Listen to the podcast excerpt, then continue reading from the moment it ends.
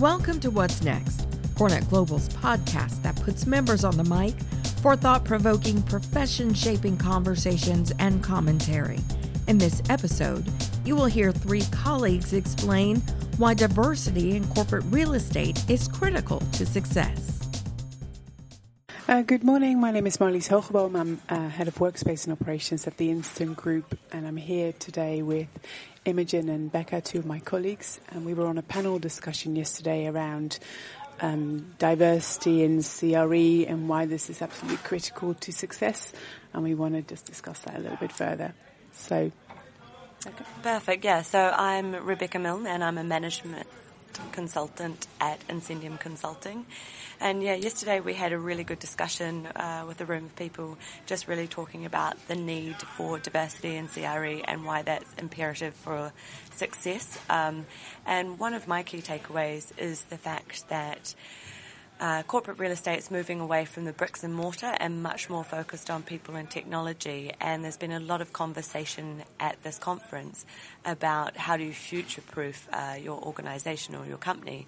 And one of the key skills that we think has come through is adaptability. And the only way to be adaptable is to really start to bring diversity into your organisation so that you can increasingly meet the diverse and changing needs of your clients.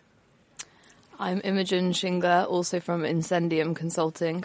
um, the sort of area of diversity that I touched upon yesterday was age, um, and that in an ever changing world, I think age bias can be misplaced um, due to growing up in a different generation. I think growing up in Generation Z, which is 18 to 24 year olds, um, it's created a generation that thinks, behaves, and consumes in a completely different way to even the previous generation. Um, and for CRE to really uh, innovate, um, develop, develop. Thank you. Mm-hmm. Uh, develop. Um, I think people need to be uh, open to changing their attitudes and their perceptions and their processes. Um, Steve uh, kind of introduced our session yesterday. We can't be here for the podcast, but he touched on some key areas of diversity that really kind of shape the way teams are being formed now. It's no longer just about gender, which is clearly one of the kind of key areas um, of focus over perhaps the last 10, 15 years and still remains to be the focus because if we look at FTSE 100 companies, unfortunately, there's still more men CEOs called Dave and Steve than there are uh, female CEOs. Out of the 100, currently only seven female CEOs. So we we're clearly still got some way to go. But there is areas of other uh, other areas of diversity that are critical. So the cultural element, ethnicity, sexual orientation, age and gender all play a huge part. Disability, um, you know, and they all kind of form part of why uh, a diverse workforce is so important and diversity within leadership teams is so important because it really should reflect the society and the client base we work with. Um, I, gen- I personally, being um, born and bred in the Netherlands and having lived and worked in the UK for 23 years, have found it really interesting how diversity is looked at differently across the globe. Um, also, cultural culturally it's really important to be able to identify different cultures, different languages and people around um, the world. You can work with people in China or in Europe or um, Oceania uh, throughout the day and it's important to respect values and understand cultures to be able to successful in business it was really interesting yesterday to discuss some of our kind of own experiences that we've had uh, throughout our careers. And Becca, it was particularly interesting to hear your example about the time when you worked for Ernst Young. Yeah, so it was actually after I was working at Ernst & Young, but uh, for just a, an, an, investment fund, and just generally we were talking a lot about unconscious bias or even conscious bias potentially in a room, and finance or you know the investment world is predominantly male dominated um, and predominantly, unfortunately, older males. Um, but it is, I gave an example yesterday about walking to a room and every man in the room actually acknowledging each other and then all sitting down and someone turning to me and asking whether I'd be taking the notes. And in actual fact they would be pitching to me to get the investment, um, which just kind of really highlights what people perceive when they walk in the room, how they put you into a slot of what they think you should be there for and in actual fact what, you know, what you could be there for or, you know, they just assumed I'm not male and I'm not over the age of 45, so why was I why was I there other than to take notes? It's really interesting and fascinating to hear that because we all have unconscious bias. You know, no one is perfect in that respect. We create our own unconscious bias lens through our own experiences, upbringing, culture, background. Um, and therefore it's really important to be able to recognize that. And I think we, we had a similar example from you, Imogen, where you encountered some age bias, really. Yeah. Uh, so uh, it's happened a couple of times at work, but more recently um, was sort of filling in for a role that was more senior than me, but the people I was working with didn't really they didn't know what my age was, um, and the quality of my work was never questioned. And as I sort of got to know the team more, and you, age will come up, and they found out that I was 24. Um, then the age bias started to come through, and you could tell that their perception on me had changed, and you could see that they thought, oh, maybe she doesn't know as much as what I previously thought, and I'd get pushed back about, oh, these processes, like we've been doing these for 10 years, this is how we do it, like, and I mean, just because it's been done for 10 years, it doesn't mean it's the best way of doing things anymore. Absolutely. That's uh, fascinating. Thanks for sharing. Um, so, yeah, I mean, we know that the research indicates that diverse leadership teams drive better results. There is some stats around the fact that um, cultural diversity in leadership teams enhances revenue and profit by 35%, and just gender balanced leadership teams can enhance profits and revenue by as much as 15%. What is interesting is that we're seeing these things being done in isolation, so people might focus on cultural or eth- ethnic diversity or gender, but you can just imagine what the uh, effect would be, the positive impact would be if you really focused on a, a cultural, um, diverse leadership team and organization and how successful your company would be. What do you feel about that?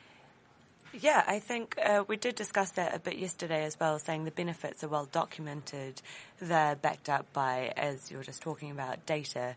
Um, the cold hard facts are out there, but why are people not actually becoming more diverse? And I think one of the things that I took away from yesterday was actually challenging the people in the room, especially the leaders, um, because I think. Mm even though the facts and the benefits are out there, it's almost seen as a problem still to address rather than an opportunity, diversity. Mm. So my challenge in the room yesterday was to say, you know, next time the simple thing is look around and think, how many different perspectives weighed in on our client pitch, on how we design something, who we talk to, how we solve the problem, um, to really flip it and say diversity is an opportunity to improve it is not a problem or a tick box exercise to address. And if you embrace it as the opportunity, as the stats say, you know, the world's your oyster for the future. Yeah. Imogen? Yeah, no, I agree. Um, I think it all goes back to the point of people being open about changing their attitudes. Um, and I think to do that, they need to be more inclusive and more understanding, which will lead to greater collaboration, which will drive better business, basically. Yeah, what I thought was really interesting yesterday is actually we hadn't realised this, but us on the panel were actually representing Generation X, Y, and Z. Mm, yeah, it was uh, really good. And all females, and we were yeah. classed to be the youngest panel in um, CoreNet uh, Amsterdam this year, which is a great uh, thing to be doing. Yeah. Um, just really great to be able to uh, have this very open debate, and we've had some fantastic feedback from um, the panel discussions afterwards. Yeah. Mm. Yeah, I, th- I think that was. Uh, I mean, it does highlight a problem. We shouldn't have been the the you know the only youngest panel. I think we're probably the most diverse panel. Ironically speaking about diversity, yeah. um, but you do have to start somewhere, and I guess that's the thing. It was a really good discussion to start opening the floor and having open and honest com- communication about about the problem. Mm. And we talked about some takeaways that um, companies and leaders in CRE could potentially take away and make some impact immediately if they could. It would just you want to touch on those? Yeah, I mean, Imogen, what was your thinking from your perspective? Um, so I think we touched on it yesterday about the education aspect of it, and I think there is a problem with people knowing about real estate as an industry, as a career when you're at um, at college and you're choosing what to do at university. And I think in order to well, actually, I think people need to change their thinking from thinking that I need somebody with a real estate degree to thinking, oh no, I could get someone with an economics degree, and then they can still, if they need to, do their APC on the job training. You can still qualify. Mm if the company desires that. But also, I think if you get somebody from a background of economics, they're going to have a different skill set, and having that in your business can really help. And it's just a different way of thinking. Yeah. Delivering some creativity so, in the way. Yeah, just having a completely diverse workforce with their backgrounds um, in education, I think, will really help. Yeah. Yeah, I think to take that back to, you know, the point is uh, corporate real estate is changing and it's no longer about the technical skills sitting behind it. It's more people, technology. So, what skills do you need to actually service that changing world? And it's much more. We touched briefly on it yesterday, like the squiggly line of a career, the diverse background. You uh, can always train a person, but you can't always educate them in uh, how to deal with a client, uh, how to think creatively, how to think outside the box. Um, service orientated. Service orientated. Yeah. Um, so it was much more of a discussion of actually strip that back and what are the core skills that are going to be needed going forward, and does that need to come from a traditional background? And our argument would be no, it yeah. doesn't. Great. I think um, some of the one uh, thing I wanted to mention quickly about the takeaways as well is that I think it's really critical for some of the senior leadership teams out there to really question how diverse their own organisation is. How can they embrace it more? Perhaps really um, drive some unconscious bias training with senior leadership teams because this, I think, is generally a, a top-down change that needs to happen. Um, because what we're trying to do within uh, corporate real estate now is deliver these experiences. It's not just about the real estate and the bricks and mortar, it's about the experiences and the services we deliver to our clients. Perfect, yeah. So I think uh, overall, really good discussion. Um, and I'm excited to see this become an ever increasing topic and yeah. some more, uh, you know, open discussions on this from, as Marlies says, from leadership down. Um, and yeah, go from there. Great. Great. Thanks. Thank you. This concludes this episode of What's Next. Want to record a podcast of your own? Have an idea or point of view you'd like to share? Visit corenetglobal.org to learn more.